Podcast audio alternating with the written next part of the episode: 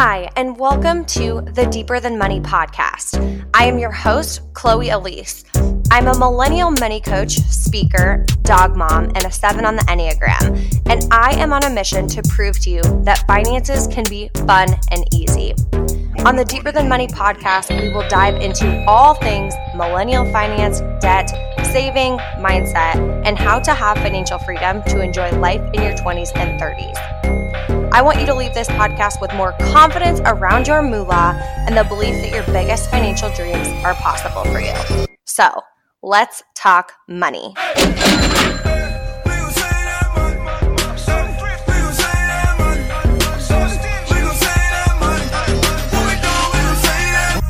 Welcome back to the Deeper Than Money podcast. Today, we're going to be talking about how having laser focus on one specific goal will help your momentum basically just crush every goal out there. So I want to start off by telling you about my morning. And so I go to Orange Theory Fitness. It is uh like a, it's a fitness class, but how it's set up, it's like circuit training. So there's a treadmill station, there's a rowing station, and there's a weight floor station. And I'm not a big runner. I'm not a big cardio girl. And so you would think that the treadmill would be my least favorite station, but actually rowing is my least favorite station. And if you've never seen an indoor rowing machine, you sit on it and you grab the handlebars and you lean back and you push off with your legs and you pull back with your arms. And it basically mimics rowing, like, you know, on a pond or on a lake somewhere. And so it's an indoor rowing machine. I'm explaining it because up until a year ago when I started doing Orange Theory, I had never really seen one. So you do this rowing machine. And during my workout this morning, we had two blocks at the rowing machine. And during the first block, the instructor started out by saying, all right, grab your handles. Our first segment, our first thing, our first row today is going to be forty-five seconds. Are you ready? Three, two, one, go. So during that forty-five seconds, I'm like, okay, forty-five seconds. I'm going pretty quick. I'm doing kind of my all out pace because I really, I only have to make it forty-five seconds. So I'm really going hard. So then we had like a fifteen second break. And then she's like, all right, get ready. We have thirty seconds of all out. So I grab my handlebars. I'm like, okay, I'm working really hard because I only have to work hard for thirty seconds. And then she gives us another break. And then she's like, all right, we got a minute. I'm like, okay, so grab the handlebars. And I'm going really hard again because I only have to go a minute. So we do this. And our first entire block, so all those tiny little parts, made up into this fourteen minute block.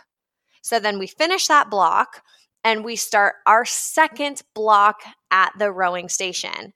However, this time, she starts off by saying, all right, you guys, our second block is fourteen minutes of rowing, and we're going to start in thirty seconds, whatever.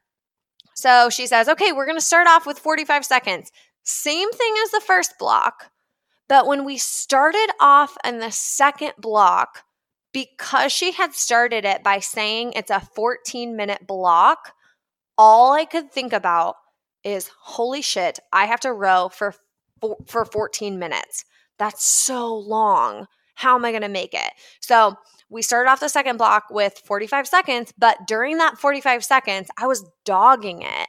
Like, I was going so much slower than the first time because I wasn't focused on the forty-five seconds like I was the first time. I was focused on the fourteen minutes. I was focused on the long-term goal, the long-term thing that I was going to crush. And because of it, it was kind of like paralyzing to me to think about rowing for that long, that I was dogging it on my shorter goals of forty-five seconds. And here's the big picture. That's often what we do with our big goals. Now, I want you to have big goals, and I want you to have huge, crazy goals, but you also have to set those smaller milestones in order to have quick momentum. Especially, I see this a lot for people who have loans, and a lot of millennials have, you know, let's say they have one hundred thousand dollars of student loan debt, which is becoming more and more normal. So if you have one hundred thousand dollars of student loan debt, that is like the fourteen-minute row. If you wake up and all you think about is, oh my gosh, I have one hundred thousand dollars of student loans to pay off, that seems crazy. That seems like you probably don't want to do it, and it seems overwhelming. So what I want you to do instead, in this scenario where you have one hundred thousand dollars of student loan debt, what I want you to do is to cut it down into those bite-sized pieces.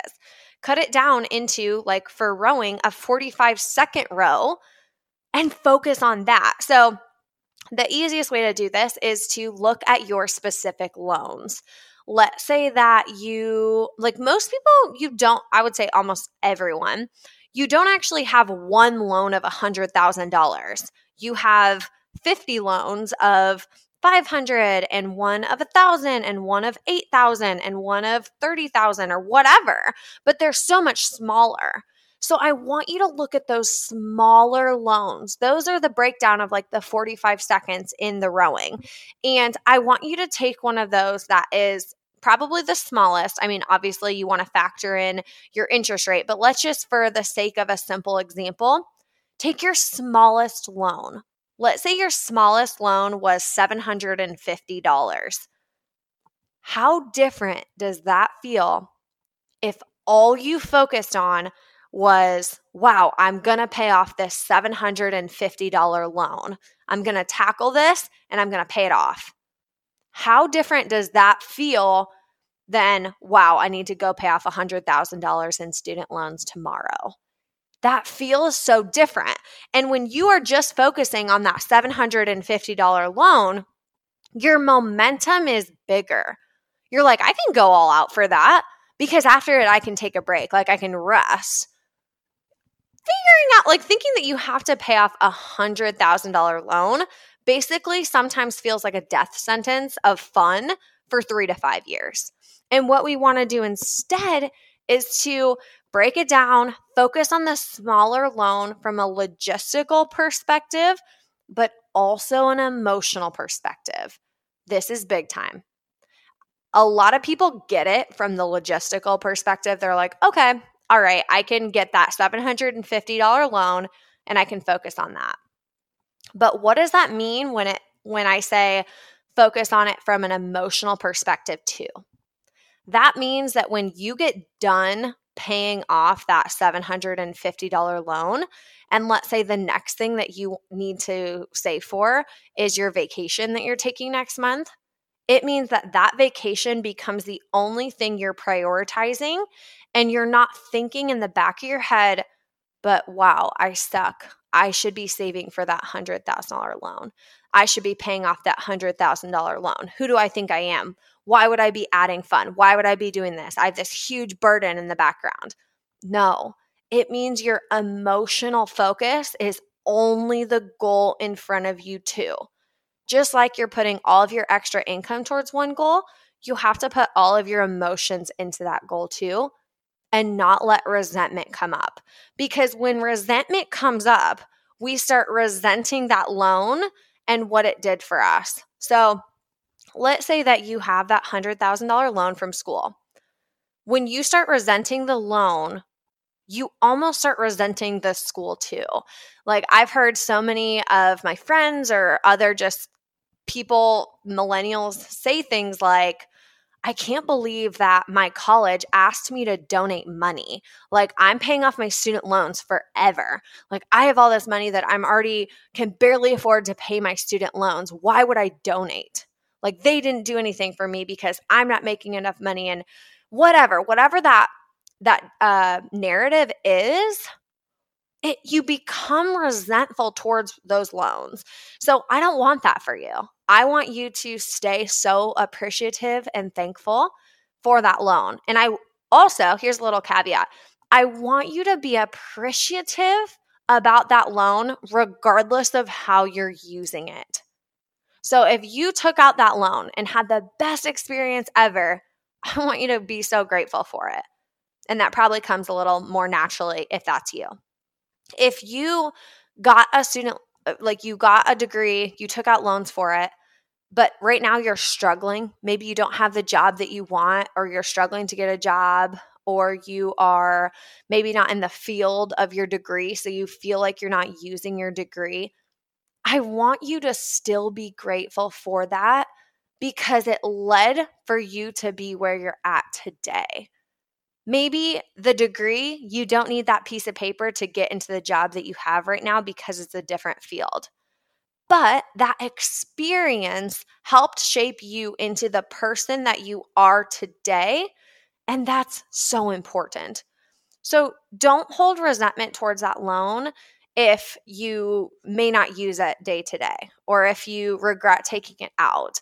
That isn't going to propel you forward like it is of you being grateful for that and saying, okay, I'm just going to get this paid off and I'm I'm going to get this done. So the other thing that I want to mention is that whatever your number is, it might feel like the end of the world, but I want to remind you that it's not. For some people, their crazy, scary, terrifying number is twenty-five thousand dollars of debt. For other people, it's one hundred seventy-five thousand dollars of debt. It doesn't matter what that number is, because to you, it still feels crazy and it still feels scary and it still feels like a burden, and maybe it keeps you up at night. Whatever that number is, you got this. You just need to break it down and focus on the smaller pieces of it and go all in for that, because that's where the momentum is going to change everything for you. And that is where you're going to continue to stack up these small goals and small goals and small goals and hit and knock those big, big goals out of the park too. So I'm so proud of you. I'm so proud of you for taking the step of looking at the, the smaller loans, because for a lot of people, that big number is so scary that they won't log into their online account in order to see what those smaller loans even are. So when you're doing that step, have grace with yourself. Take a deep breath. Pull up a seat and, you know, just like make a smoothie and have grace with yourself. Whatever that number is, you've got this. Just break it down into bite-sized pieces so you have the momentum of that quick row instead of constantly thinking about the huge burden in front of you. So I hope you enjoyed today's episode of the Deeper Than Money podcast. As always, remember to subscribe and screenshot that you're listening and tag me on Instagram. I love, love, love to see that, and I appreciate you tuning in.